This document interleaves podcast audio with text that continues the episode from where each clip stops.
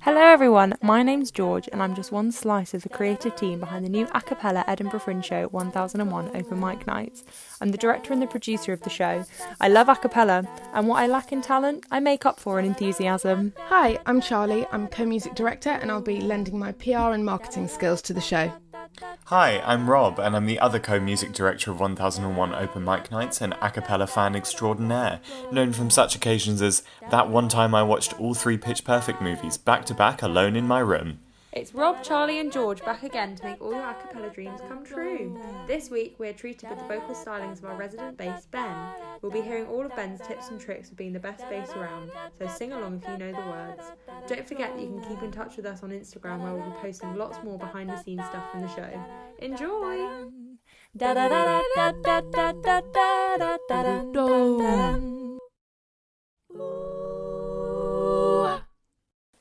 Hello!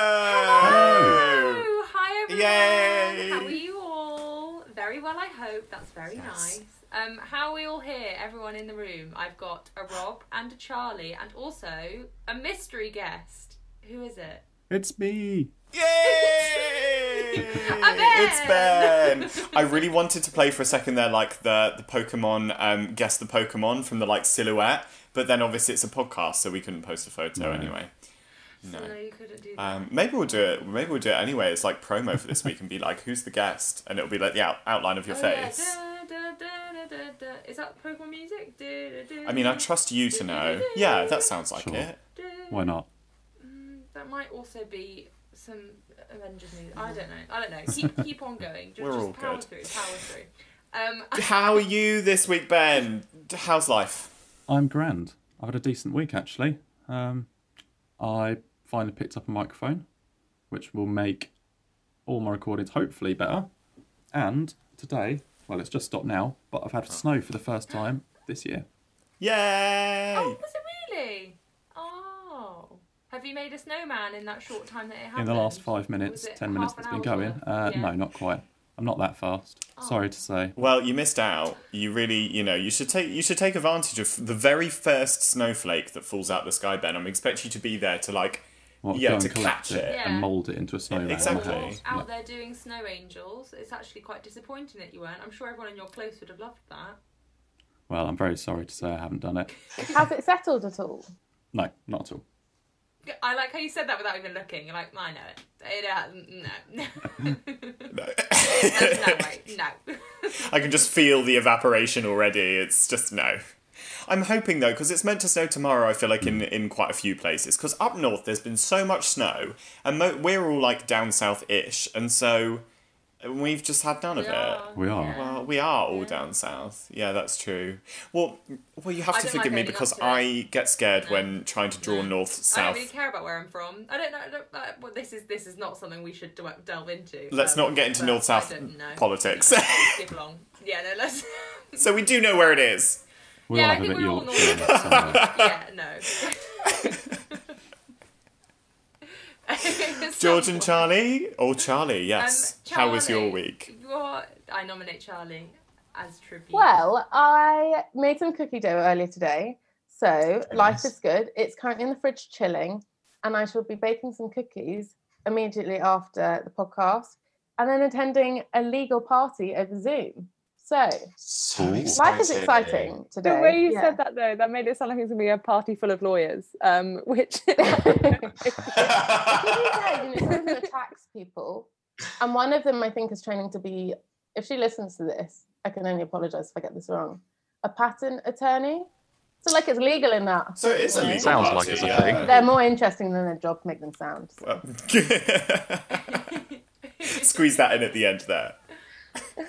Oh dear. George, But that how's your sounds week exciting. been? How am I? We're moved. m- m- Charlie's gone now. It's my go. Uh, how am I? I'm good. I'm fine. I'm all in one piece. Um, I.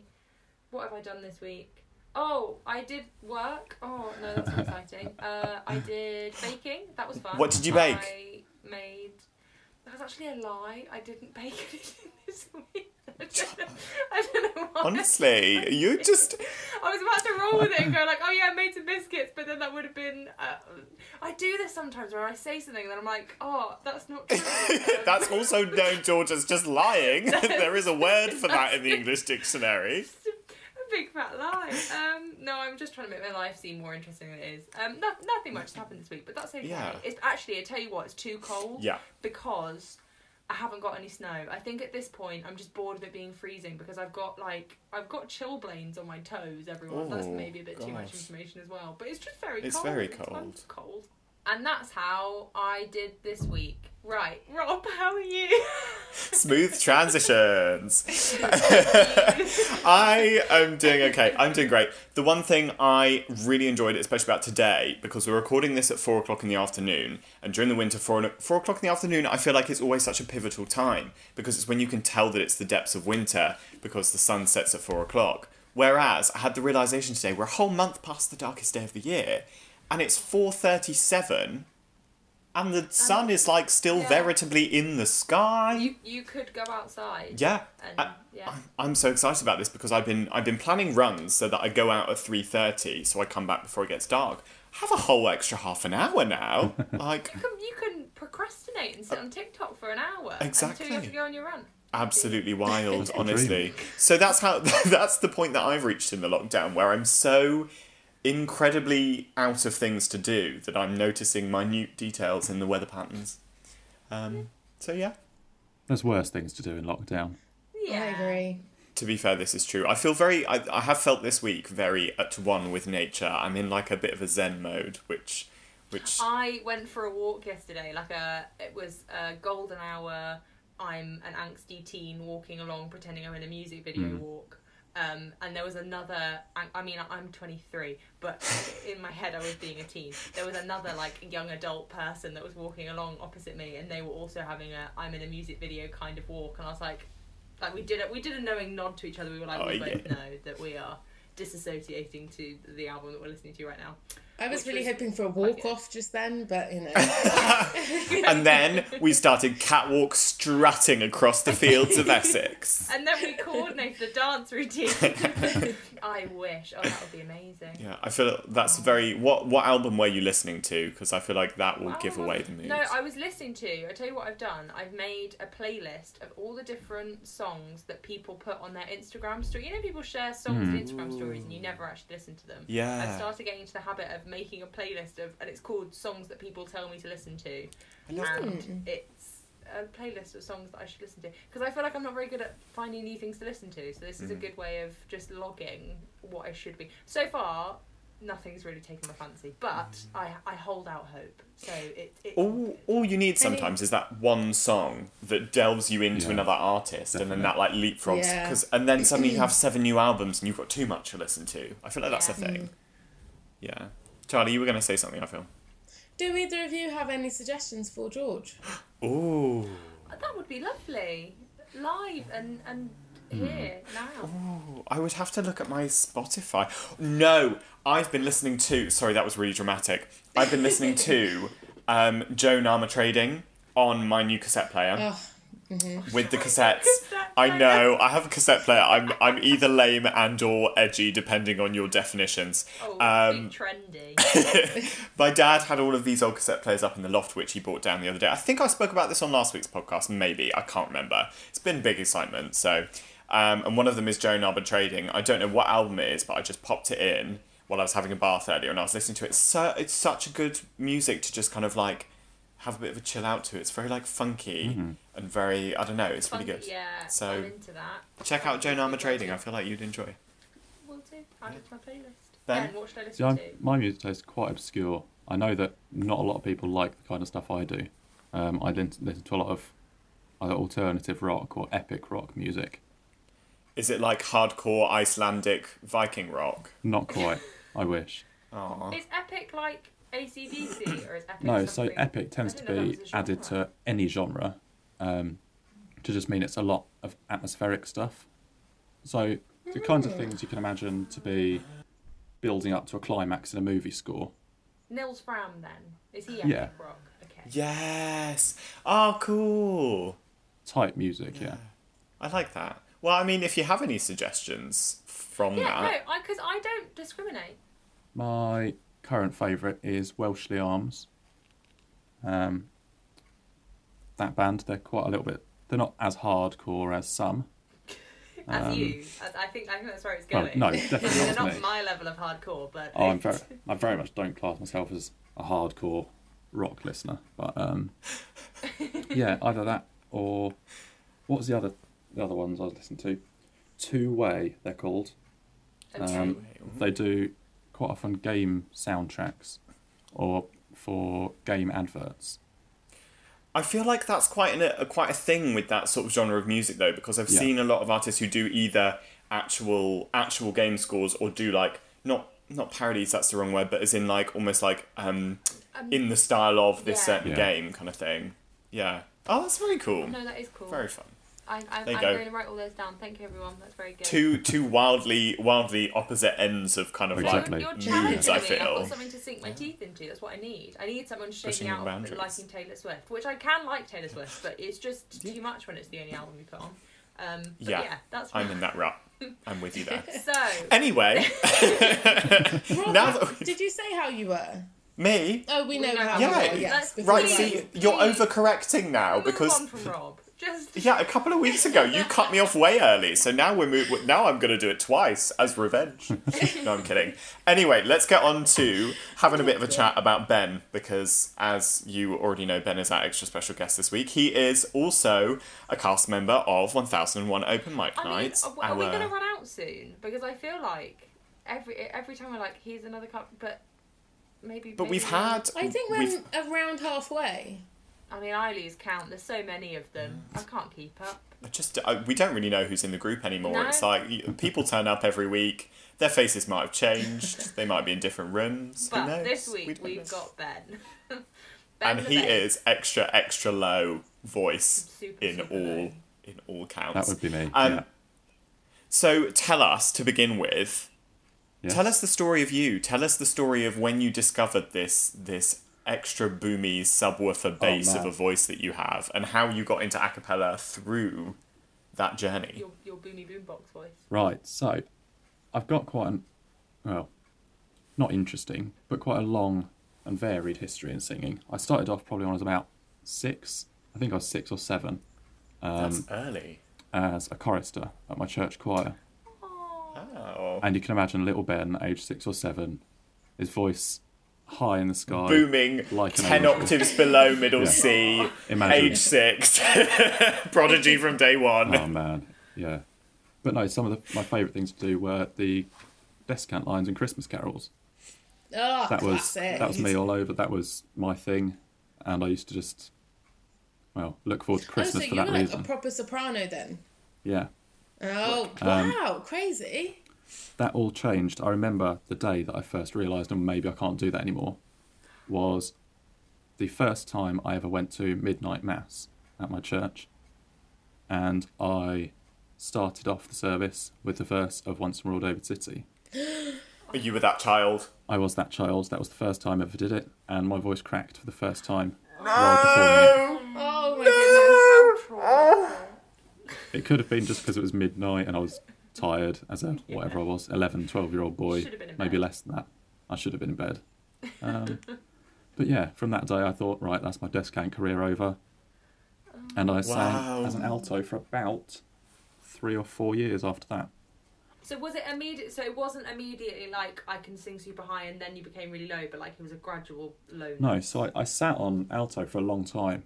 Um, and uh, as I went through high school, I was part of school choirs and those sorts of things, nothing particularly out of the ordinary. Apart from when I got to year 12 and I started sixth form, um, I left. Obviously, my school choir didn't take sixth formers in it. Oh, what?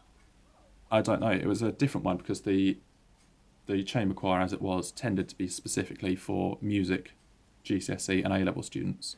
Wow. And while I took it for GCSE, I didn't take music A level. Hmm. So I sort of left it at that stage. I carried on with the rest of my music. I played, uh, well, a load of different instruments actually while I was at school and in sixth form.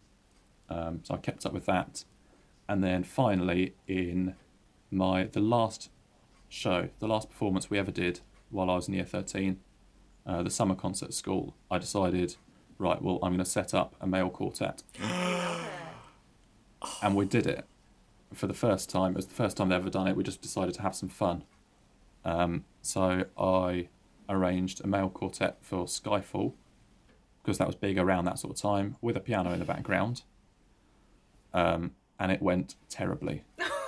Honestly, I wasn't expecting the that. Epic of the epic rock story. ev- no, every rehearsal went well, not flawlessly, but went so well. That one performance, it was shocking. Oh, Wow. I bet you are Like, just saying completely that, out of time, completely out of tune with the Oh. piano. Just everything that Oh, could go wrong went wrong. There's a video somewhere. Um, I hope it's been In- deleted off everyone's phone. Yeah, I'm like, we're going to be linking to this in the podcast notes somewhere. Honestly, I've tried to find it for so long, and I, it, I'm sure it doesn't exist anymore. Oh dear. Um, but yeah, how, so that how did you recover? What did you do next? Did you just disband the male quartet? yeah, that was the end of sixth form. We all moved to uni. Oh, they never spoke again. That was it. Yeah. Ben, ben, ben I don't really think I've spoken to most of them anymore. Oh no. Not just because it all went, it all went bad. Not because of that, No, no. no. But um, yeah, it was good fun at the time. Just a shame that the performance didn't go as well as it could have done. Anyway, yeah, that that one performance actually was key for me going forward. So when I started out at uni, I joined the choral society something. I can't remember what they were called. Basically, the normal choir. Yeah. um, because that's what I was used to. That's what I've been done, been doing for 10, 12 years now. And I just, I, I got bored of it. Was this this was at Sheffield, right? This is at Sheffield, yeah. my first year of uni. So I did it for maybe four or five months and then dropped out. Yeah. And I thought that was probably it for singing Yeah. until the next September, start of my second year, when I was walking around the activities fair looking for societies. I wasn't particularly going with anything in mind. And I came across this stand with a lovely guy sat behind it, or he seemed lovely at the time. I walked up to him and I could see music in front of him. Fine, great music. And it was an arrangement of Skyfall. No way. Oh my was it for a male quartet with piano? And you were like, ah, triggered. exactly. That's like I looked at it and went, I've done an arrangement of Skyfall. I love this song. I love being able to sing this. Um, how does yours sound? Can I can I hear it? Can I see what it sounds like? And he did. He gave me a link because it was um it was Steelworks, the group I eventually joined, and they'd got a recording of it. So I went away and listened to it. and I was like, this is I love this. This is the first proper time I listened to a cappella. It sounds mad that it was that soon Yeah. or that recently in the past. But I was like, this is this is brilliant fun. That's such a cute origin yeah, because story. you must not have like seen Pitch. Did you watch Pitch Perfect or anything? I no, didn't you watch just. Pitch Perfect until about a year, two years ago. Wow. That's Yeah. wi- Oh my That's so God. wild to me. Just because I just assume anyone who's ever been involved in a cappella, like the first thing you do is go home and watch Pitch Perfect, and you're like, oh mm. my god. But no, this it's is so it's cool. a big thing because I feel like people people signing up to a acapella, particularly at uni, must have been big then when that when those films were coming mm. out. And then I definitely noticed like when my last year of uni was when Pitch Perfect wasn't a thing that people were thinking about, and people's signing up definitely got less then. So it is really interesting that you didn't go Yeah. there with with the with the kind of like idea of what you think it might be or like the singing and the dancing and the competitions and all that kind of stuff Exactly. like what a lovely It was purely little- because it was yeah because I saw an arrangement of Skyfall. so if they hadn't have done Skyfall, you might have just like sauntered on past and then never. I'd have walked straight past it. That's it. Yeah. That's so. That's so crazy. It's it's nice and serendipitous though. I feel like a lot of people's stories with getting into a cappella so far on the podcast have been quite serendipitous like that. Mm. I wonder like that must maybe there's some kind of link. It was like you, George, with your Yeah, you, no, you it's just, so funny. You said but Ben talking like I did pretty much the same thing. Where like in first year, I didn't really like first year, and I wasn't having a very nice time. So I joined chorus at Leeds, which was like the unauditioned, just come along and sing a song, um, which Yeah. is still run by students. It was really really good, but like that was it wasn't for me because I. It's, I knew I could sing. Like I knew, I knew I wanted to perform as well as doing it. I didn't just want to like go and Yeah. sing for a couple of hours and not really know the people that you're singing with. I want to do something a bit more like hmm. I don't know. It, in, I don't think intimate's the word, but I think you when you sing with that big group of people, you sort of get lost in the crowd maybe a bit, and like I think you lose that community aspect, the more people there are. I don't I don't know. Yeah.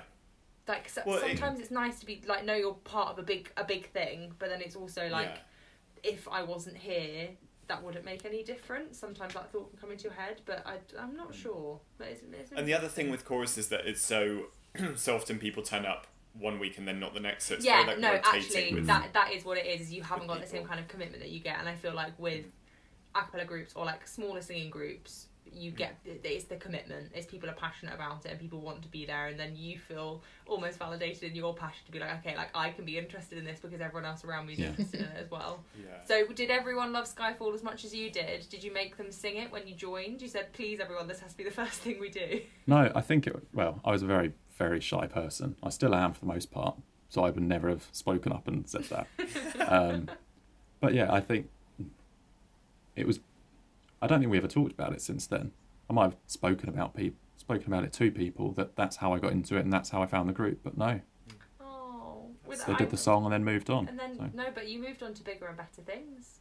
exactly. Can I can I also just take a second for Charlie? We've been speaking about the start of this episode about it being light outside, but Charlie's square on Zoom has now gone entirely black. We Yeah. can't see her face. I Would you like thought to- before, before we started, I thought I could go turn the light on, but I was like, it's light outside, so maybe it'll be fine. But This now, is so funny because it's just like a disembodied voice coming from a square that turns green whenever you speak. It feels like we're on the phone, like in the olden times. You just talk to people on the I phone. can I can turn the light on. I just don't want to disrupt you guys. No, I go think for we've it. drawn Take a attention to it couple of now. I think You should turn the light on. Okay, one sec. And then we'll, I'll see we'll you, see you in a describe second. for the audience when you turn it on. Are you ready? Any moment What now. can we see? What's the first thing everyone sees? It's- We're waiting. it's- It's like when you burst out the tunnel and into the light. There we go. Yay! I saw a teddy bear on the I saw bed. the teddy bear. I Yeah. saw uh. Dave the aloe vera plant, which one day Dave he'll the get. Yeah, very That's exciting. untrue Shout because Dave the aloe vera plant is behind. I mean, not I'm not a horticulturalist. I saw a plant. There's something green in the background. I I have I've gotten more plants recently, which isn't a good thing. You're you're saying that Um, like it's something you don't want to admit to. I know it's there's one who's nameless. Uh, He was going to be called Gerald, but I don't think it suits him. Um, So, if any Please. listeners have any advice for Charlie's future names for her plants, please get in touch. Send us a message on Instagram at 1001 Open Mic Night. Uh, thanks for your time. sorry, I, I completely sidetracked this conversation. No, into No, Sorry. I'm on the edge of my So- seat because we, we haven't even made it into Steelworks yet. Now we're, we're, No, at, exactly. we're on the precipice Yeah. at the doorway that leads to Steelworks, and Ben is just about to open. So what happens when we get to the other side, Ben? Yeah, so I went in um, to the session to give it a go. That's what they called it, and I tried it out, and I loved it. And I thought, right, well, I'll I'll go back. It wasn't Steelworks at the time. This was in the phase where the group, as an entity, was sort of transforming. We were still Sheffield a cappella and beatbox society, and that was it. It's a bit of a and was that an auditioned group at the time, or Yeah, so we had um, the non-audition group, which is what we all tried out for. That was it, and then a small choir was what they were called. That which really- was that doesn't have auditioned. a good ring to it either. I don't think. No, exactly. And here they are. That's what became Steelworks. please welcome to the Small stage. choir. Small choir. Um, so I went in and I thought about auditioning for small choir, and in the end, I just thought mm, maybe I, maybe I've jumped into this too fast. Maybe it's not for me. Maybe I'll bow out. In the end, I just I went for it and I did audition and I did get in, Yeah. and yeah, I was part of small choir as was at the time. Ben and the small choir. Yeah. it's got quite a ring to it. I really, I really want a group next year now, or maybe we should set this up and we'll enter the ICCA competition just calling ourselves small. There can be two. There can be small choir and big choir, This- and then the no, next year we can have like, medium-sized choir. I mean, that's things- exactly what Sheffield's a Yeah. cappella scene was in my first year in it. Small choir and big choir. That's Big what we're called. fish, cardboard box. You know, that's Yeah. yeah, that's what amazing. Um, but the other thing we need to talk about, so Steelworks became Steelworks. So whilst you were there, were you part of the team that made Steelworks reappear? Yeah, so I was there from my second year, and by the next summer, for the next intake, when we decided to become part of the proper UK scene and start competing in ICCA, um, we needed to name ourselves something a bit more exciting than small choir. And we became Steelworks. And that's I think it's such it a nice officially name as anyway. well. What um if there's anything you can pinpoint, or maybe a few different things you can pinpoint, Hmm. prompted that change and prompted your, I guess, your want to get more involved in the national scene? Um, I'm not. It was a change of MD, musical director. The guy that had set it up, set up the society, had done it as a, I want to sing with my friends and have some fun. And he was running it for I think four years, three or four years. I can't remember total. And my first year was his last year in in charge. And in, throughout that time, they went on Sing, the Sky Show, as Steelworks Yeah, of course. and that's where the name came from. Um, but that was it. That was the only real proper out of Sheffield performance we ever did. The Did change came. Were you? We... No, Oh. that was the year before I Oh, joined, sorry. unfortunately. Sorry. Yes. And it released. The episode released in the October, I think, just as I'd become part of the group.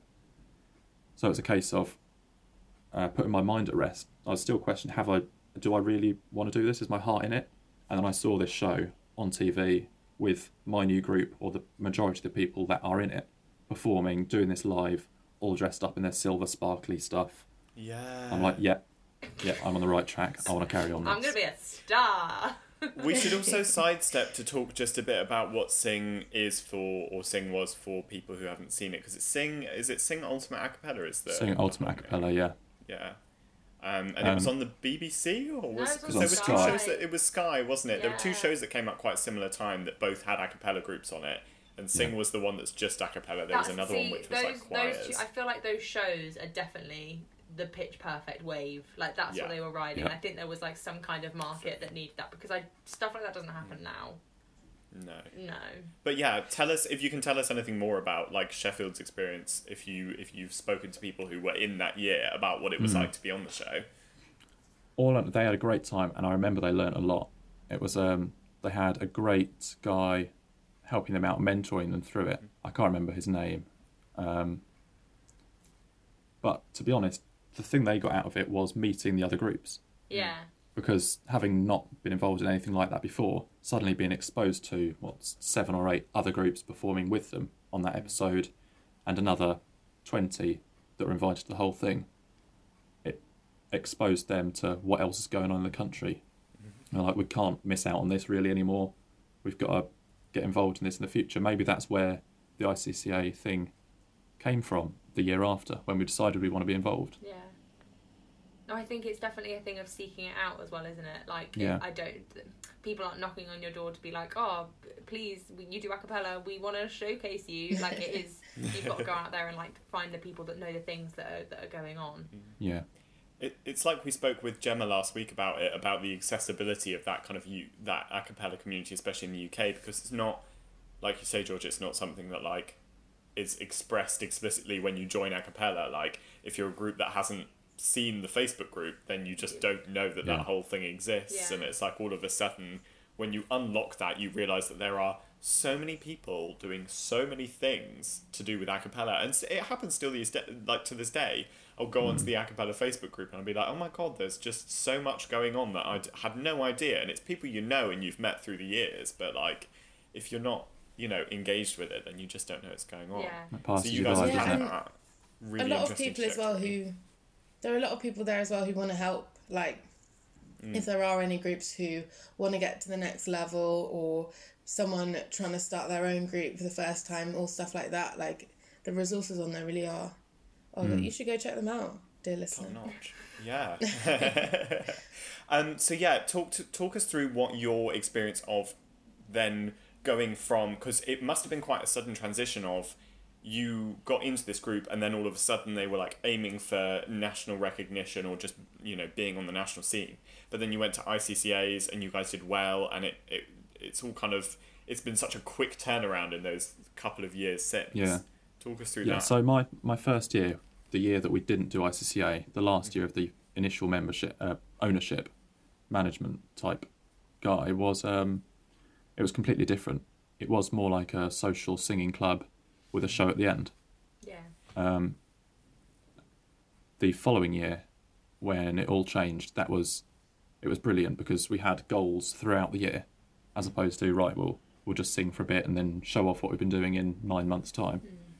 It meant that we became much more tight knit as a group. Yeah, we were friends before, but when you spend so much time together, working towards the same goal, well, being in each other's lives twenty four seven at some points, just trying to get just trying that get that nailed down to perform and show the rest of the country what you've done. Um, it takes it that step further that you really appreciate or you don't appreciate until you experience it, I suppose. No, it's that, it, that that is such an in, intense experience, and I guess it's so weird looking back on it and thinking at how quickly that can happen. Like if you apply yourself and say like, yes, we're going to do this thing, and if everyone's on board and everyone agrees, Yeah. it's amazing how quickly you can achieve the things that you want to. But you're so right. Mm. Like it, I think you get close to people even mm. if, if you didn't think you were going to. Like it's not it's not a choice, is it? It just happens. Where you're like, oh, I've spent all my Exactly. time with you. I cannot escape. Mm. So you were in that first group going to ICCAs. Am I correct in thinking you were there as, like the year after as well? Yeah. So, So- what were what did you like find different going in your second year? Did, is there anything like you kind of feel like you could have improved, you did improve in that interim period, and you know? So definitely the first first go at ICCA, which is the time I met you three for the first time. Uh, was at that show, I think. I think. I think maybe it was the SNAC before. I can't remember. One of them. Yeah. Uh, either way, The SNAC before makes it sound like we all just like collected Oh, in yeah. a room We went out. and like bought our boxes of bag of Lunchables and just like. Next time. and what you mean by that, of course, is the Showcase showcase of of Northern Northern Acapella host at Leeds. Yeah. yeah. um, but yeah, that was the first time. It was brilliant because before then, nobody really in Steelworks had been exposed to any of the other groups apart from at Sky, and that was what two years in the past, and most of the group had moved on by then. Um, so we'd all then got to see what other groups could do. We were watching the Bristol Suspensions, uh, we were watching the Songsmiths, we were watching Academy put up these great shows, and we could only be inspired to try and achieve what they've done. We had no idea going into it what we were looking for, what they really wanted, what we were expected to do, and it was we were fine. Um, no. I think I think we were good, Yes. But we weren't. You were very good. Very Okay. good. Well, thank you, but we we were very good then. Um, but no, On further reflection. on further reflection, once you've told me we were very good, we were very good. no, it was good, but we knew that we weren't at the level of some of the other groups. And just that experience and learning from everyone else and watching what everyone else was doing told us and inspired us to do the stuff that we did the following year. Now, the following year, when it came round, was another change of leadership, a new MD, and it was one of the girls that had been in the ICCA the year before, mm-hmm. which was brilliant because that meant we all had the same goal. We'd all spent a year, for the most part, being together, singing together, and being close. Mm. So we already had this tight knit group with only a few other people that had to come in. And those people that did come in were amazing, um, fit in perfectly, and it gave us the extra boost to push on, kick on, and do what we did in the ICCAs the following year in 2020. Yeah, because you guys did really well that year, didn't We you? did really well. We won our, well, the UK semi final, the quarter final overall. So yeah. brilliant. Days. We um, Exciting. it was the best experience. It's almost exactly a year ago now, and I was reminiscing the other day um, on that day. So many good memories. One of the mm. best days of my life, actually. Oh, that's so Just as a whole. we should have. We should like retroactively get that soundbite and insert it into like Gemma's last week, where she's talking about how wholesome it is to like organize the whole thing and see people have such a good time. It's like I. Yeah. It's just you know, it's like it's a testament to how hard you guys worked as well to lead up to mm. that competition. But like to get that outcome of like winning a quarter final is such a with such a, like tangible reward for all that hard work. It's so nice to like you know have that Yeah. kind of position there. I, I still maintain the, the moment stood on stage when the the results were announced, being surrounded by 17 of my closest friends, all feeling the same thing, all being so happy, is probably the single greatest hit of happiness I've ever had. Oh, that's cry. That's That's so awesome. because it's so true. It is so true. And without you without can't. us being cliched and saying, "Oh, that's what a cappella's about," Yeah. but it it does actually summarise exactly why we do it. Just Mm-hmm. the joy that we get from being around each other and hitting that goal and singing together and knowing it's all come together at one single moment. Yeah. It's unrivaled. and unrivaled. there's there's such a there's such an overwhelming difference as well. There's two types of groups, or two types of groups, or two types of like general approaches that groups of people have that enter the competition. And there's the one where it's like you're in it to win it. Anything but mm-hmm. first place is like a bit of a disappointment slash like you just won't be you know you won't feel ecstatic if you came like second or third. And then there's the other type, which is exactly that, where it's like you would be happy just being there even if you didn't place. Mm-hmm. But then when you get announced, it's like that serotonin just flooding, Yeah. flooding through your body, like the pure joy in that moment of like we did something good and somebody appreciated it.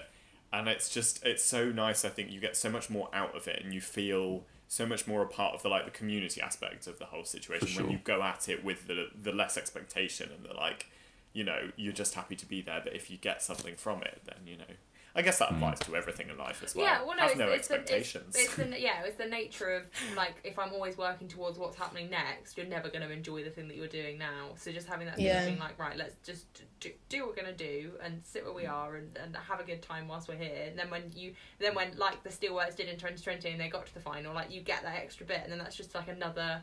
It's like a um, epilogue, isn't it, rather than the next hmm. chapter? So it's just That's like a, it. Yeah. a- Yeah. another thing to add to the add to the book. It was our reward Well, for all the hard work. was Exactly. getting to go That's, to that's, London your, and do that's it. your party. While you're at uni, um, I hear that you were doing some other a cappella on the side. Um, so do you want to talk about that barbershop? This is low key. Yes. Yeah. Low key. And yeah. by and by, Charlie makes it sound like she heard this on the grapevine as some kind of like secret that we didn't know about. We have seen Loki I'm perform high in person. a fan Very of good. low key. Like we, we are all obsessed. So this question was always going to come up at some point. yeah. It's um again, it's a strange story from where it came from. It was in my first year, and we were coming to the end of this showcase, or preparing for the showcase that was going to be in what the middle of May, As And it in your got first year of still of, of, My of, fir- my um, first year of- acapella. a cappella at uni. Yeah, Yeah. Okay. Oh, okay. Uh, the one before we did any ICCA, and it was all just for fun. And we realised, oh, we've been doing it a bit too much for fun. We haven't got enough material to put in the show. um, that was sort of a rumbling on in the background, and so one of the guys said, he messaged four of us, or made a group with four of us, and just said, "Look, we haven't got a lot of material this year. Do we want to have some fun and do some barbershop and see what happens?" Now this was what the middle of March, so about two months before the show, and we said, "Sure, why not? What's the worst that could happen? Just throw ourselves into it." And we did it, and it was brilliant, brilliant fun. And from there, it took off the next year, um, and we did it properly with regular rehearsals, and it's it's been a thing since then. I'm just so obsessed with the fact that like in your final year of sixth form, you had this pinnacle performance where it's like you've been rehearsing for so long, and you'd really you know everything had been going so well. You thought you know you're like nothing can go wrong.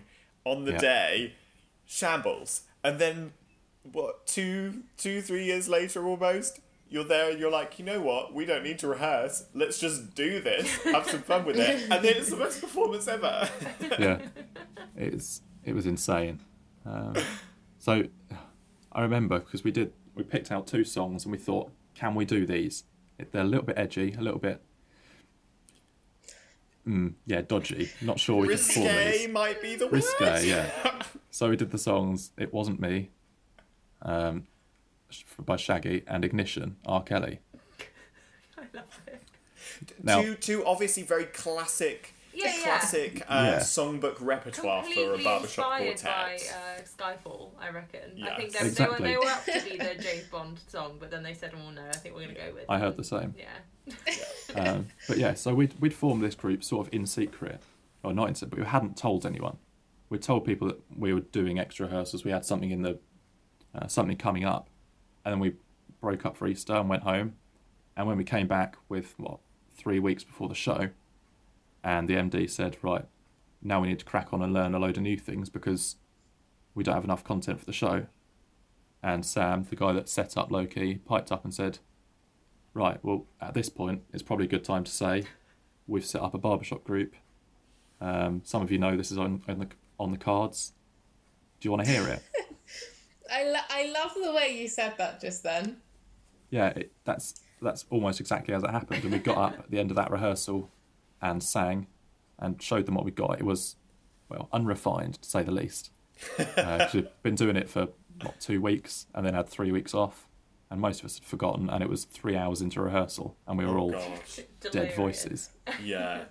Um, and just looking around the room at all of my friends in stitches, just laughing because Wow. that was just being we well we do it to have fun we were doing it for fun and to see the joy that they got from watching us having fun and singing it it was a trigger for right well we'll perform this because everyone loves it and we'll carry on because we love it Yeah. Mm. No, And every that's time since that you've performed it, rapturous applause and yeah. so much laughter. It is Yeah. just The thing Oh, though, the thing so I like, so you should. I mean, can can any can listener go and watch some low key stuff? Are there some videos anywhere? I, d- I don't know if there are. Are you? there might be some videos somewhere. I think if you search low key or like Sheffield or something like something must Yeah. Because the thing is, what I love. there's definitely a couple of videos from our showcase that year and the following showcase no, it's, uh, it's where we do feature Yeah, it's amazing because it's quality and performance. Like we've spoken before about how Mm. like maybe some groups have to pick between like whether I'm going to make the audience love me or I'm going to commit myself completely to making this like musically perfect.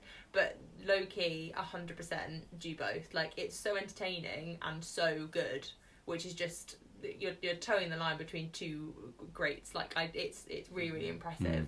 Um, I love it. So is low key now you four or low key still at Sheffield and you've had to leave it behind? Yeah, so there was a new, um, there was one change going into my final year uh, because one guy left uni. The guy who set it up, he left uni and Oh moved to God. Japan. Oh, oh my gosh, wow, big. Yeah, big so obviously he couldn't carry on. And another guy came in and it was exceptional. It was still brilliant, loved it. And we featured in the middle of our ICCA set that year. Yes. Um, that was great fun. then this year, myself and the tenor have both finished uni, and we've left as well. And there's two new guys to replace us. Oh, so the no, but the the dream lives on. It's still there. The dream lives on. Loki Oh. still exists. That's so. Um, Would you want to set up your own barber shop at some point in the in the future? I would love to either set one up or join one. Um, Who knows? But it's some of the most fun I've had singing. Um, I can't see why I wouldn't follow that up going forward. That's that's something that I really love. Like everyone, some people are in other groups outside of One Thousand One, and others, um, I guess, like actually, like everyone on this podcast today, are not. But it's just so nice to think that we all have the want to still be involved in some kind of, you know, singing group. uh, Once you know, pandemic ends and all this stuff, la la la. Um, just to get involved because because it is so much fun. And like if like you said you know about that moment of happiness on stage like well, last year. Yeah. like i don't know it just shows really like how singing can really bring people together. And like i think if you've not experienced i can't imagine what life would be like if you know uh, any of us hadn't joined a cappella. Like you know it's one of those things what would you be doing? And i guess you can ask this about so many things in life but like what would you be doing those three years if you weren't doing a cappella? Do you know what I mean? Yeah. Like Exactly. crazy, crazy. I'd be a professional street dancer by now. Yeah, I'd be. That's what I. I would be. What would I be? I was gonna say a firefighter, but I wouldn't be that. That'd be cool. you would if have joined if you were. firefighting I'd have, society I'd at have one less degree, hundred percent. Like I wouldn't have gone to uni for another year. Good or bad, I don't know. But no, that is, isn't it lovely that like that's the, that thing that you started just from like just gonna have a nice time just because we need to get these extra songs out for people to be able to fill up this one evening of music and now it's carried on into something great Exactly. And what are your what are your thoughts like? Um, because barbershop or the or, or low key as I know it at least, because you know over the last year it might, might have changed. I don't know. Um, But what are your thoughts on that compared to, you know, singing in a slightly larger group, like maybe around 20, um, like a mixed group? It's. I don't want to say it's completely different. They are obviously related because it's still a cappella singing. You're still listening intensely to everyone else, but it's sort of the essence of what a cappella is. It's really concentrated down when you get to barbershop, because it's all about, well, the music anyway is all about the close harmony, and the way in which the the sound that's produced from four male voices, usually four male voices, um, singing together and the resonances that are set up between them. Now, that's not the same feeling that you get by doing a larger group. It's not, not necessarily worse or not necessarily better, but it's a completely different feeling to perform, Do you think just in a different style. Is do you feel more? Const- I don't want to say constricted, but like, are there more rules with barbershop in order to get that like signature barbershop sound? Do you have to Huh. abide by?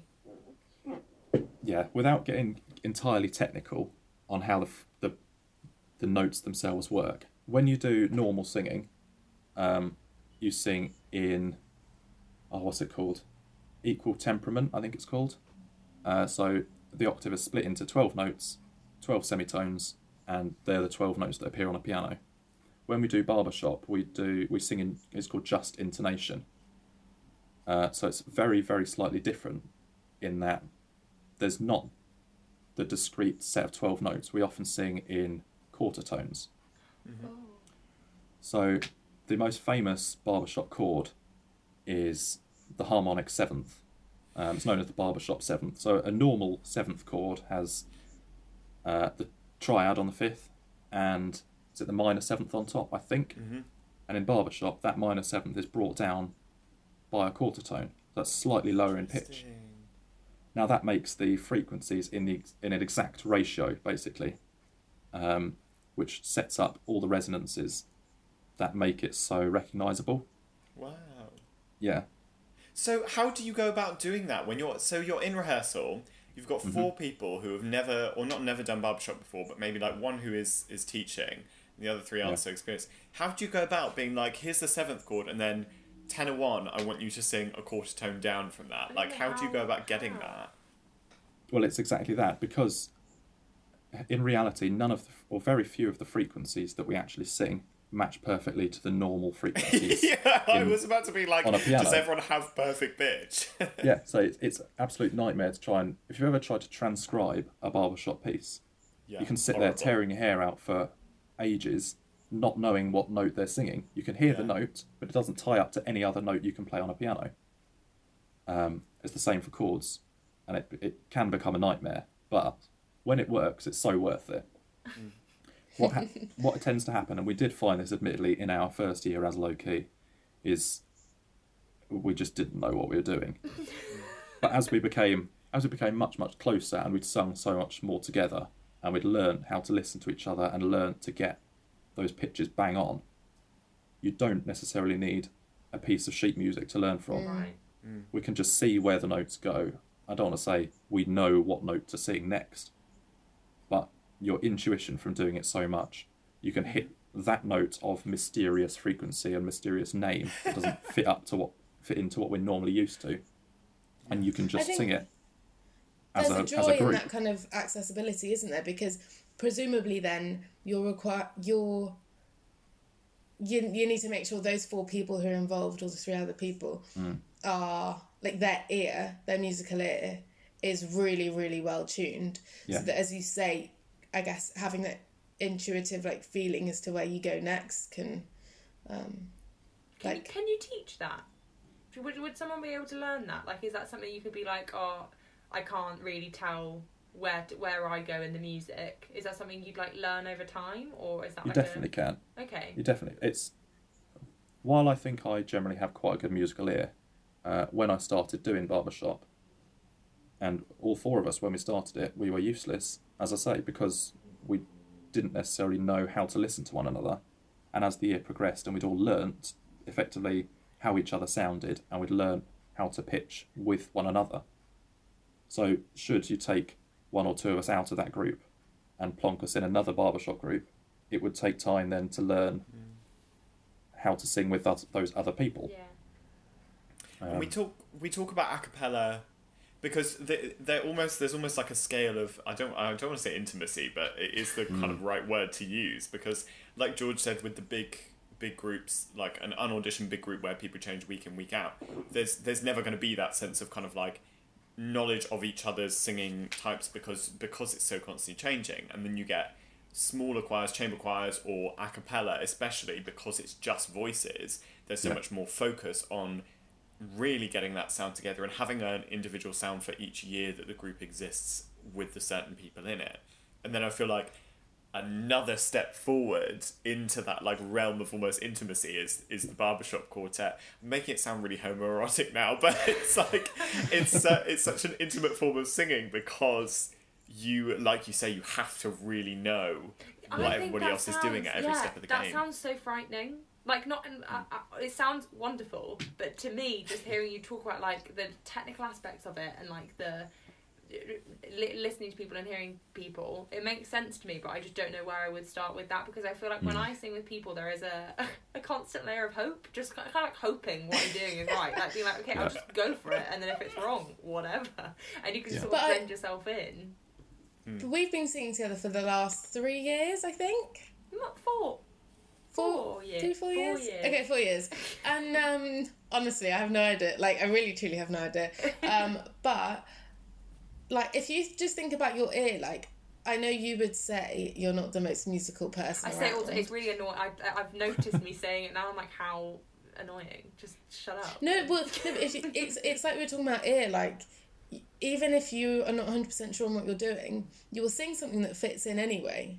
Yeah. And that I think to a degree with a cappella, okay, it's different with barbershop, but as you say with the intimacy, like if you've got only four people and you're not singing the right thing and you end up being on someone else's line, then there's the potential for there to feel like maybe a bit of a hole um, if you're not filling out those chords. But in a slightly larger group, so long as you've got a decent ear and you can fit in with the rest of the chord that everyone else is doing, you're absolutely fine. yeah, mm. that's mm. to be mm. honest, that's what I like about it. I like, I, I like, I like getting past that thing where you're scared of whether you're getting it right, and then you move on and you're like, okay, like I am assured that like even if it's not quite right, I can keep going and I'll get myself to the end, but like I'll enjoy myself whilst I'm there. So I think I'm, I really admire you, Ben, for that kind of vulnerability that must come from being in a barbershop quartet because it is so so much on you and your part in and also like highlighting everyone else as well like it, it's it's faith isn't it that you've got to have it with all those Yeah. other people I should. Do you Oh sorry, no, you go. No, I was going to say I should really caveat all of this by saying I we do not claim at all to be the best barbershop group. But In the country or in the world. No, exactly. we um, admittedly there are some incredible groups out there, uh, which I think is why we tended to focus on entertainment more than vocal quality, because we. Even if, even in an ideal world, we wouldn't be spending more than a year or two years as the same group, so we don't have the time to, to get as good as a group as we could be. So we did. We focused on entertainment, and admittedly, myself being a bass and very much a bass means I still get all the easy notes. Well, how do you find like, like I guess not quite the ownership, but like the bass in a larger group versus in barbershop? Because often that like, as Rob has spoken about before with IC, ICCAs and stuff, you will be the only person on your line, and in a lot of like groups hmm. at the size of around twenty, you might only have one bass if you're using mics. So how do you how do you find that? And I guess not quite handling that because that sounds maybe a bit more serious than it is, but being that kind of grounder for those different size groups. Um, group. it's it's different in barbershop because you are each your own. In barbershop, every single part is as important as the other. Uh, in within the chord, I mean. So if one dropped out, it would not be barbershop anymore. It, would- that chord would not work. It wouldn't sound anywhere in a row. near correct. Yeah. you would get some weird clashes and some weird resonances that you're not expecting. It doesn't work. So every single part has to be there. So for that, I don't feel like I'm the root of it, as it were. In a cappella group, yes, you do feel that more. Uh, being well, in Steelworks, let's put it this way, I was one of four basses Really? uh, for the Oh. last couple of years. Yeah. That's very. although I was yeah, although I was the lowest of them, um, there were four of us. That was a very low um, just to prove it. Like, uh, yeah. Yeah, I, I, I'm the lowest bass. Or... So I, I do understand the point of grounding the group, Mm-hmm. being the one that is sort of at the bottom and not necessarily holding up the bases, but as a group we hold up the rest of the group. We do support everyone. Um, it's fine. It's I thrive off that. I don't want to say responsibility, but it's it's a great thing to to have and work with. It's what I enjoy. I know bass lines aren't necessarily the most interesting, not always, um, unless you get something like I don't know, Billie Jean type bass line, where it is Yeah. funky and it's all everyone knows that line. Um, or Yeah, Fleetwood no, Mac's The Chain. yeah, like That's the, brilliant, The focal but- point, isn't it? What's it's not that? like. Um, It's the, Formula One theme as well. Dun, People like, Oh, I know. Yeah, yeah, dun, dun. yeah. I like You've how we just all did that at different like, times. three yeah different times three different octaves you, we- you should listen to ben's more closely because his will be the lowest the purest the most true But yeah, even so, just not necessarily just holding the root of the chord note, just holding a semi-breve all the way through. Uh, while it's not the most interesting on paper, you can hear the benefit of that note being present in everybody else's singing. So it does mean you actually spe- spend more time focusing on listening to everyone else than you might otherwise do, mm. which is always a nice thing. I think That's that's, one of the, the, the, the joys of, of having a bass part in any song is like the ability, the necessity that then leads to the ability to just kind of sing your part, have confidence that you're going to do it right, and then be able to almost like enjoy the rest of the song as a whole. Because That's when you're exactly like it. stuck in the middle, you have a concept of what you're singing, you have a concept of what's going on around you, but you can't just listen to what's. You can't listen to the Mm. whole thing as a song because you're usually having lyrics or like a bit of a rhythmic part. But as you say, like when you're a bass, sometimes you can just kind of almost step back and listen to what's going on around you, and it's like I'm the only one who's really like watching what's going on. I love this. Yeah. And when it comes to like tricks, because Yes. Ba- basses have the opportunity to do tricks in ways that. Do a flip. Uh, for...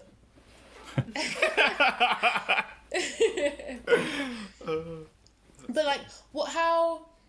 I guess over the past couple of years, how have you been able to develop those different, you know, tricks and It's, and like thing, Yeah, can you- things that people wouldn't usually through some? expect, other than from a beatboxer, maybe. Yeah, I can run you through a few in a second.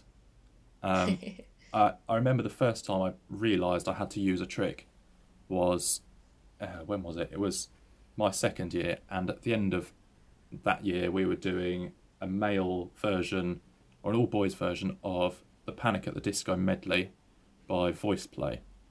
oh, interesting.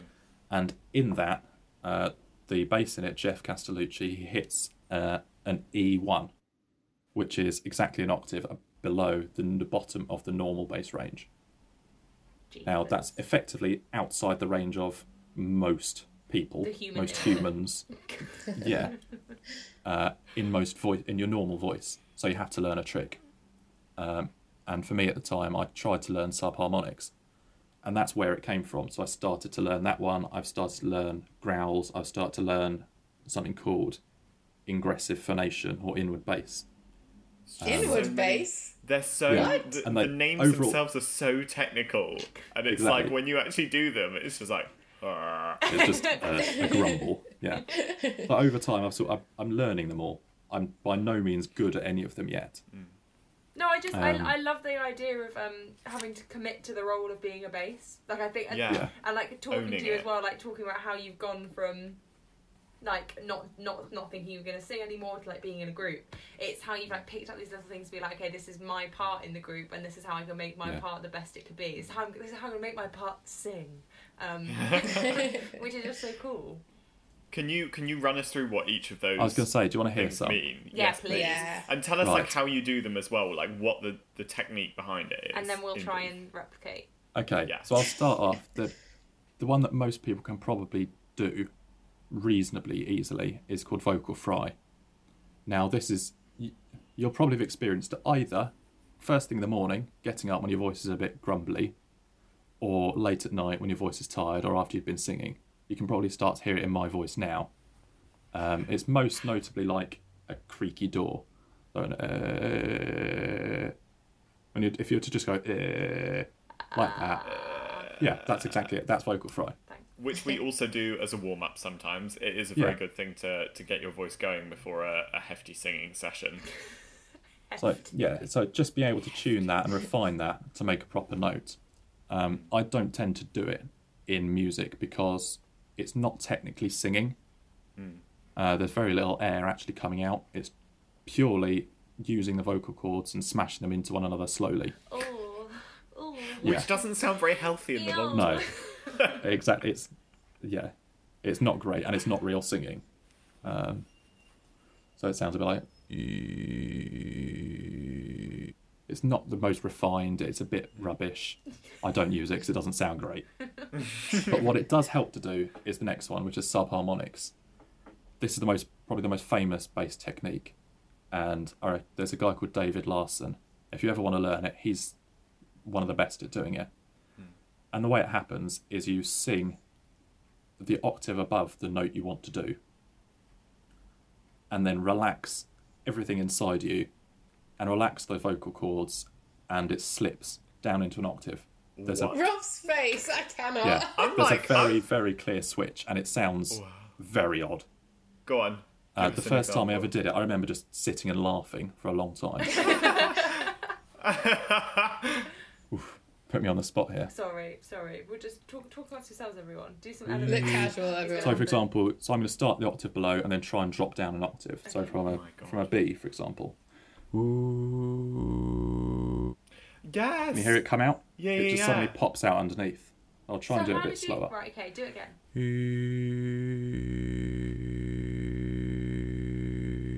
It's really odd because you can hear you singing the note, the octave Yeah. above, but it just suddenly, like you say, all of a sudden, you're just aware that there is also another frequency happening. Yeah.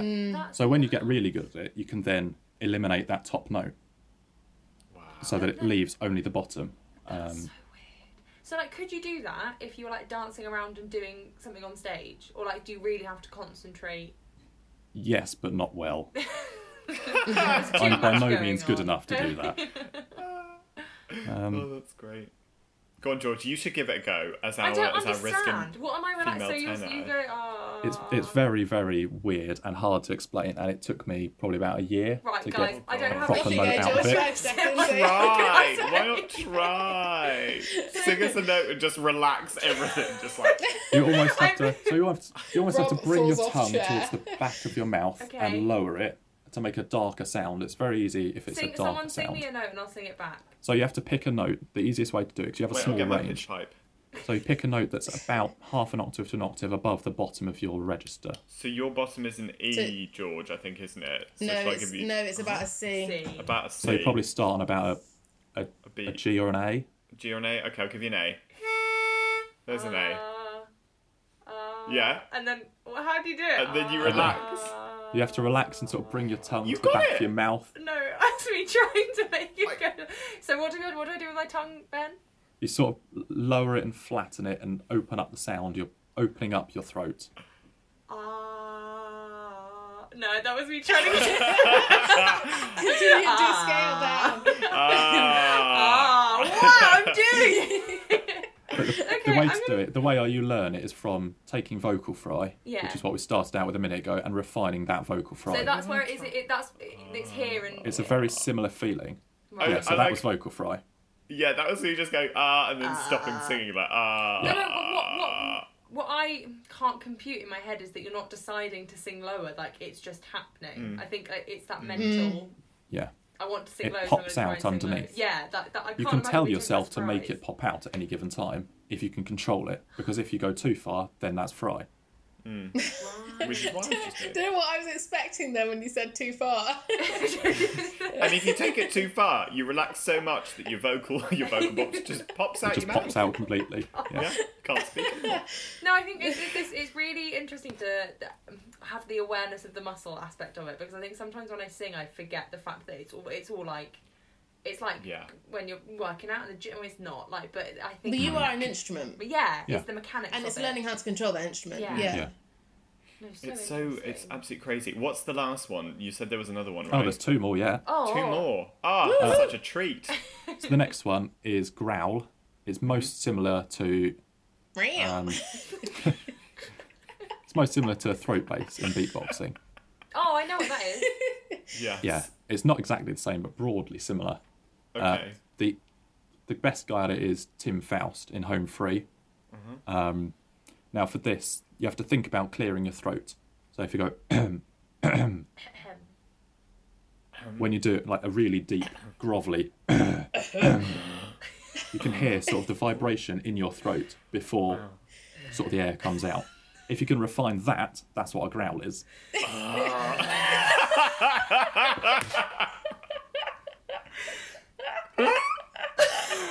think I just sounded. I don't know why I sounded like I was doing.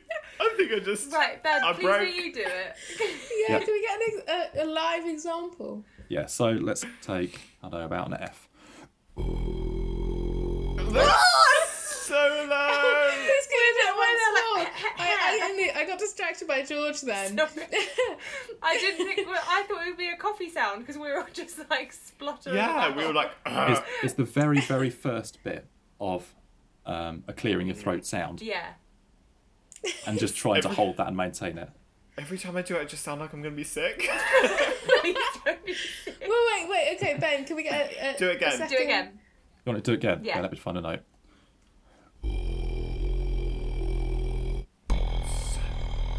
Something like that. It's so I'm cool. so excited That's to listen to this back, like high quality recording uh, through my headphones when I'm editing this. It's gonna be great.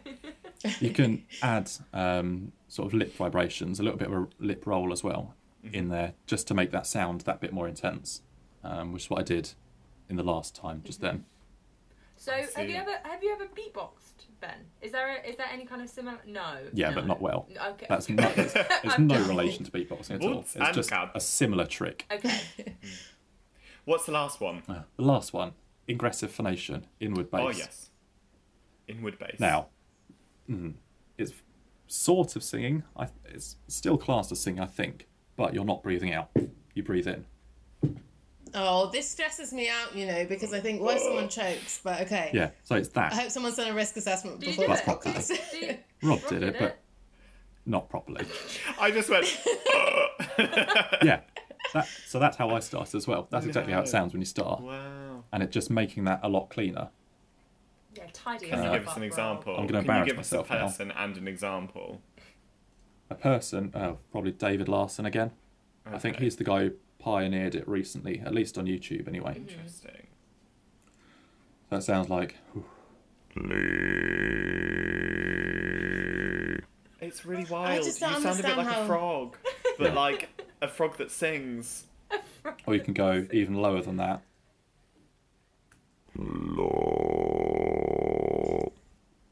Makes Yeah. no sense to me.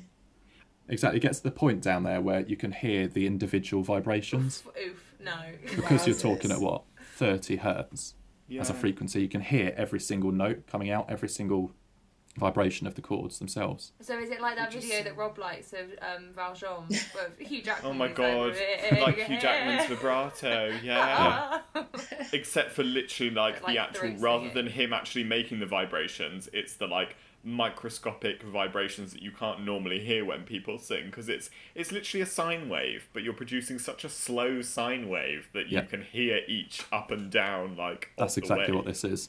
Yeah. Wow. Wild. We're in terms of technically, like, are these things safe? Presumably they're safe to do, but like, I mean, obviously they're not Is there wear class. and I don't want to say normal, but they're not your usual sounds. Yeah, they're not normal. Um, fry, you can do as much as you like because you're not actually exercising your vocal cords properly. So that won't You're do any just damage. smashing them against each other. Yeah. um, subharmonics and growl. It's the first time I did it. I couldn't do it for more than about thirty seconds before my voice was ruined. Um, Oh, Over okay. time, I've worked on it, and I can do it for well.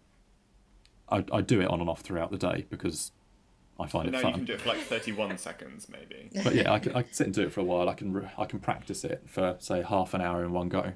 And to Without come in, really is it doing too okay much to come in and out of singing? Yeah. Like to go singing, growl, singing. Yeah, I mean, Oh, say some of the arrangements we're working on um, Mm. with those really low notes that I have to do some sort of technique from. I do have to skip between normal voice and inward bass, for example, within well, without any rest.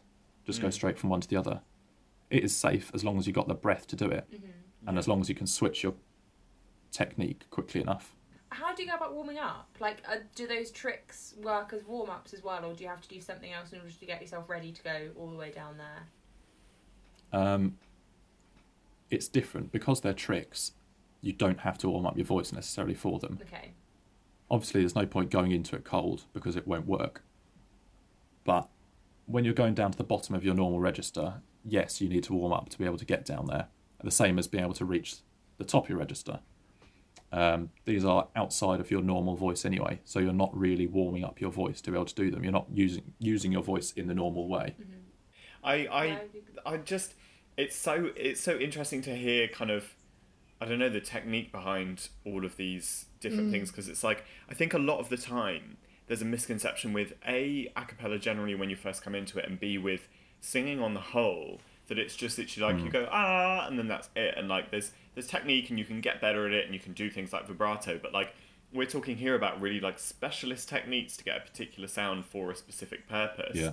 and it's so like you don't go to a choir you know like back in school none of us went to a choir where our choir teacher was like hey ben i'd like you to try um it breathe, breathing in and do i forget what the word was in in in, In- Inward bass. inward bass that not the technical name um You're gonna dumb it down for you, Rob. Yeah. Just You can have aggressive. Stay in your you can have aggressive phonation if you want, but and you don't get choir directors to ask you to do that like when you're singing ave No. maria like it's something that you've had to go away and kind of work out and research to make it work can you imagine how that would sound? oh it's just Ave Maria is I mean- in aggressive phonation. Please you go away and record it and put it on a Something like that. uh, But guys, no, the- that's the, that's the other thing. The Oh, single will be coming out uh, Ave Maria, but uh, inverse phonation or whatever it is uh, next week uh, in time with our podcast.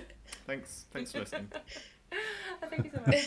Um, no, but that that is the wonderful thing as well is that there's no upper limit to what you can do. Like I don't, and you're not just like a good singer. You have to work at mm, it because mm. you could always be better. And mm. that's that's but that's the good thing about it, isn't it? It's like being inspired from hearing about other people and like Yeah. learning there's new things you can do and getting excited about it that way. So that is really cool. I I, I like that. Well, on that on that fun and exciting note, and all of those examples that we've just had. Shall we move on to some obsessions? I feel like I do this every week where I'm like, we're going to stop talking now and we're going to do some really lame, Enough. non non real a cappella stuff. But yeah, here we go. Obsessions! Woo! Nails for the really, I was about to say low key part of the podcast. Hey, oh. um, where we do our weekly obsessions, things that we have loved this week, and they can be as serious or as non serious as we like because it's our choice and not yours, listener. I right, I'm gonna jump in here because mine is not serious. It's serious. It's serious because my obsession of the week is Harry Potter. Who'd have thunk it? Ooh, So this week it, it ended today. Um, but this week, me and my family have been rewatching all of the Harry Potter films. Um, so every day we I'm watch a so different one. jealous. Today we watched um part one and part two of the seventh one. So that was the seventh Oh. and eighth films Oh my goodness. Which is your favourite? of all of them. Yeah. Yeah. So I always say it's Goblet of Fire, but Yeah. I actually think it's Chamber of Secrets. Ooh. Um, Rogue. I, I know I'm a wild card, but like Chamber of Secrets is actually the longest one. So I think maybe it's that it's, you get that the the longest amount of um, Daniel Radcliffe time. imagining I'm somewhere else. Yeah, maybe. I mean, like my favorite thing at the, like about Harry Potter is how well we all know Harry Potter. So Mm-hmm. it's literally like I could sit and watch it and really pay attention and learn something or like see something new that I haven't seen before, or I can just have it on and then we can talk about like other things that are going on with Harry Potter. Anyway, my obsession has just been getting to rewatch it, and it also just makes me feel like I'm ten in the best way. Um, So I, I just love the vibes. It's good Yeah. vibes. Um, so that's been my. I think that's always going to be I something with our like generation, particularly because we grew up with it so much that like Harry Potter will be that like cornerstone that everyone always Yeah. goes back to. It just it makes me feel like I'm the nerd I really am, which Yeah. is which is how how it should be. Um, who would like to go next? What obsession will we have now? Charlie, do you want to do yours? Ma, I mean, obviously, this isn't a political or like current affairs podcast, But it will be. It's got to be the inauguration, Joe Biden's inauguration, and more specifically, Michelle Obama's outfit. I mean, Oh. if you didn't see it, go look it up because I mean, I Have haven't you seen she seen- was a vision. Oh have you seen? God. No, have have you seen it now. the news? I don't know whether it was Fox News. It was one news station. They were like, "And here she is. It's Michelle Obama. She has arrived." And then he like talks about it. and he was like, "And Michelle Obama is accompanied by Barack Obama." Like, Yeah. it was like here's Michelle and also her husband. Here's Barack. Michelle I mean, and I her feel husband. like this is that doesn't surprise me though because she is such an icon. Yeah. She's she so is. Oh, Ben, honestly, everything about that outfit was just goals and her hair. And apparently, she was wearing um, Rihanna's makeup range as well, which I don't know. Oh, Like, it's not. Yeah, it's just a bit of a like rogue, but in a good way. I trust Yeah. you know, that's like, a good thing. Michelle, yes. I mean, it just A very good thing. It's a, yeah, it's just I feel like Rihanna's just with all of her Fenty Beauty and her um like lingerie stuff has gone from strength to strength. Like everything that's released is Mm-hmm. just like immediately iconic, and it's just oh, it's so Yeah. well done, and it's so so the fact that Michelle Obama is the, on this train, I'm here for it. Okay, so to feed your obsession, you now need to go and listen to Michelle Obama's podcast if you haven't, Oh, because yes. that was I mm. I painted my mum's bedroom and I listened to like three Michelle Obama podcasts in a row, and it was very very Oh, nice. Shout out to that It was- podcast.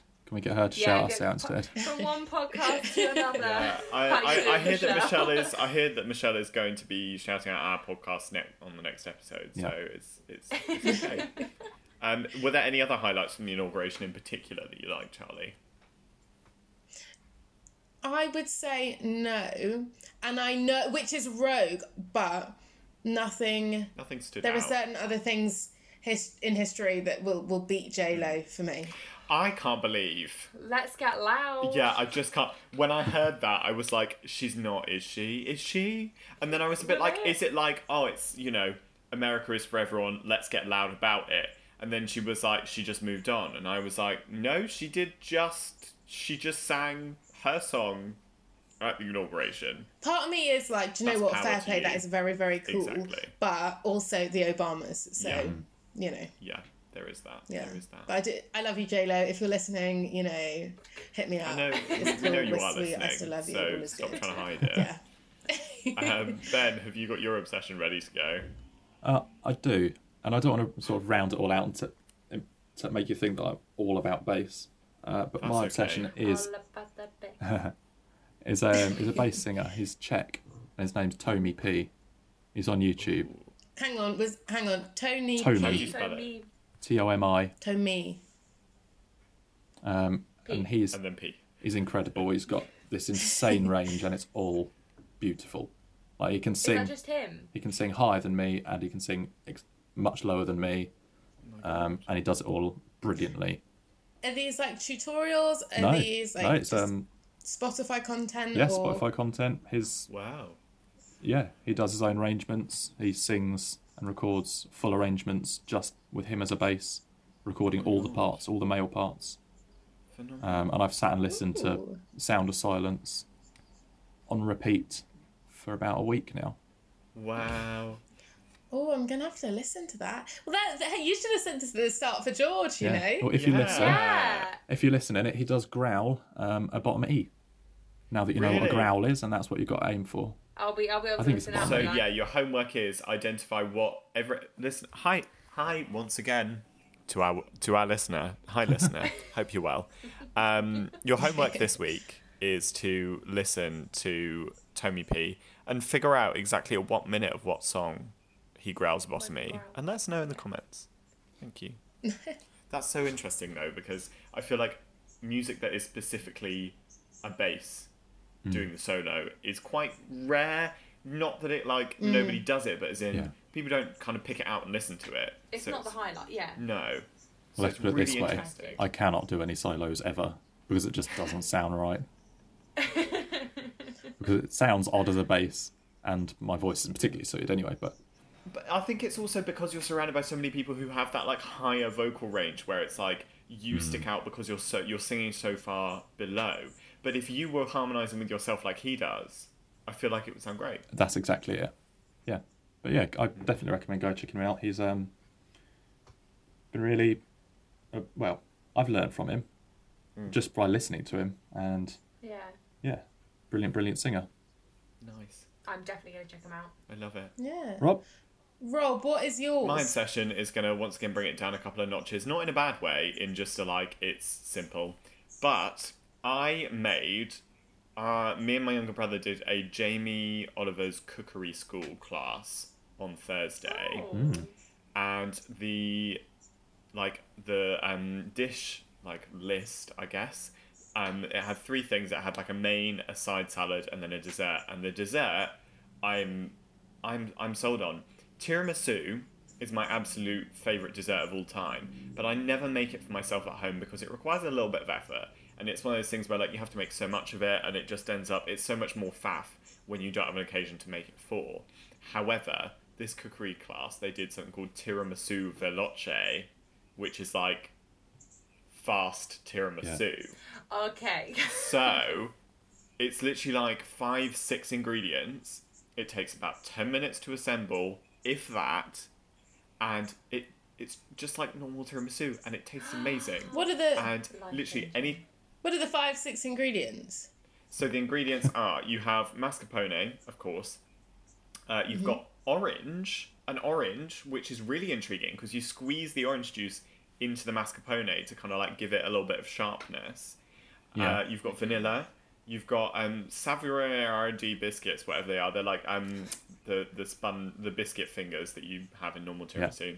Like a trifle. Yeah. Yeah. Um, and then Yeah. Kahlua and espresso, and then a little bit of sugar that you like put in that mix, and like that's literally it. And then you can you can shave some chocolate over the top of it, and it's so it's just so easy. And literally anybody who has ever gone to a restaurant, an Italian restaurant with me, will know that I. Even if I'm not considering having dessert at all, if there's a tiramisu on the menu that looks like it's going to be any good, like I'll have it regardless. and I just make space and it happens. Sometimes I go to places specifically because they do tiramisu and I'll be like, we're not going anywhere else. tiramisu. So now that this is unlocked to like 10 minute, easy peasy, so few ingredient tiramisu, I think it's all I'm going to ever eat from now on. Right. Well, you can't overdo it though, Rob, because I would absolutely hate it if you ruined tiramisu. This for is very yourself. true. But the great thing as Mm. well So, is yes. you have to make it in kind of two parts. So you have the mascarpone mix, and then you have the coffee mix, which is just like 100 hmm. milliliters of espresso, 75 milliliters of Kahlua, of Kahlua, and 10 grams of sugar, just stirred together in a bowl. Perfect cocktail. Perfect cocktail. Yeah. You get halfway through making It's tiramisu. espresso martini. You're tired.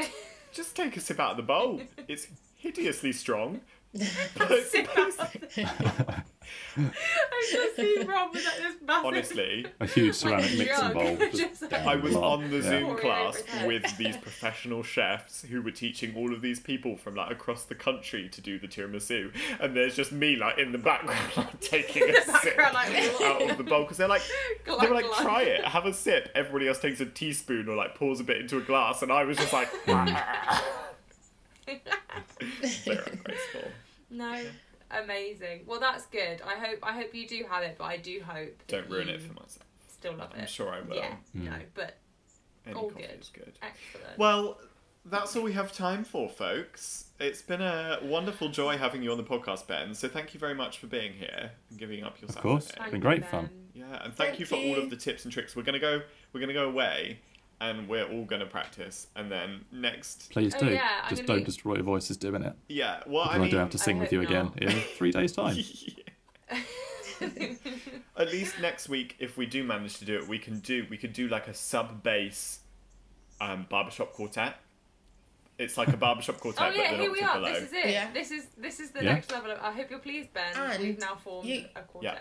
Can't wait. You're gonna have to make sure you listen out for Ben's different tricks in the show as You well be because using he will be making sure to yeah. It's be very exciting. excited for it. But yes, thanks again for being here, and I guess thank you, listener, as well for for turning up once again to this podcast. And Hope to see yeah, you fingers soon. crossed Yeah. you'll stay with us again for next week. Maybe next Yeah. next Where we have- Yeah, kind of we best do, to be fair, we should we should drop a little hint that next week we have another guest who is Not a cast member of the show. It's a cast member. Imagine that. And we've got so many to pick from, but we But we we said no. we said no. we have to fend them off. I'm oh, joking. love you all. right, bye. Yes. Have a good one. Bye. Bye. Thanks for listening to this week's episode. We really appreciate all the support and kind words we've been receiving online. Our Patreon page is now live, very exciting. So, if you're looking for even more behind the scenes exclusive content, you can find us by searching 1001 Open Mic Nights on Patreon. If you've got any questions about the podcast or any aspects of the show at all, just email us at 1001 Open Mic Nights at gmail.com or you can DM us on Instagram where we're 1001 OMN. Thanks for listening and ciao for now.